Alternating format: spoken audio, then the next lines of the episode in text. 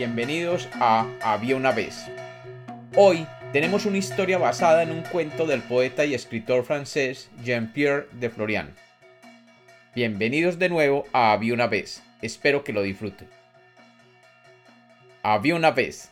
Había una vez un elefante blanco en una región de la India donde estos elefantes se veneran al ser considerados realmente especiales.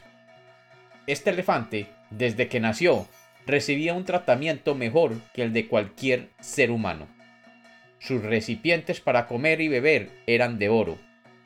Y cuando el dueño los sacaba en las fiestas regionales, veía cómo los hombres y mujeres del pueblo se postraban a su paso. Se decía además que cuando los pueblos vecinos tenían un evento especial, recurrían al dueño de este elefante para poder engalanar sus fiestas con el paso lento y majestuoso de este animal. Este elefante, además, era un gran pensador y bastante inteligente. Un día, cuando su dueño lo estaba caminando para ejercitarlo, le preguntó por qué todos los hombres se postraban a su paso y por qué era venerado como un ser especial, si él simplemente era un animal como cualquier otro y no sentía que tuviera nada especial. El dueño le dijo, Ay, mi amigo, eres demasiado humilde. Todos conocemos tu dignidad y todas las personas en la India saben que al abandonar esta vida las almas de los héroes armados por la patria habitan por un tiempo en los cuerpos de los elefantes blancos. Por generaciones, nuestros sacerdotes lo han dicho, y el pueblo lo ha reconocido.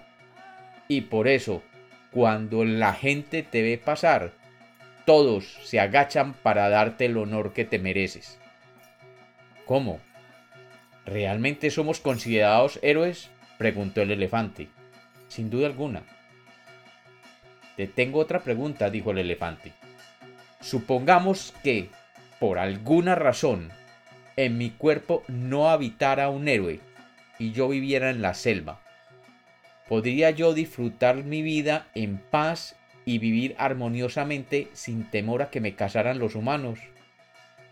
El dueño se sonrió y le dijo, Nadie, Nadie nunca se atrevería a pensar siquiera en hacerte daño, y menos casarte. Las tradiciones nos obligan a venerar a todo elefante blanco, ya que siempre está la idea de que en él habita el alma de un glorioso héroe.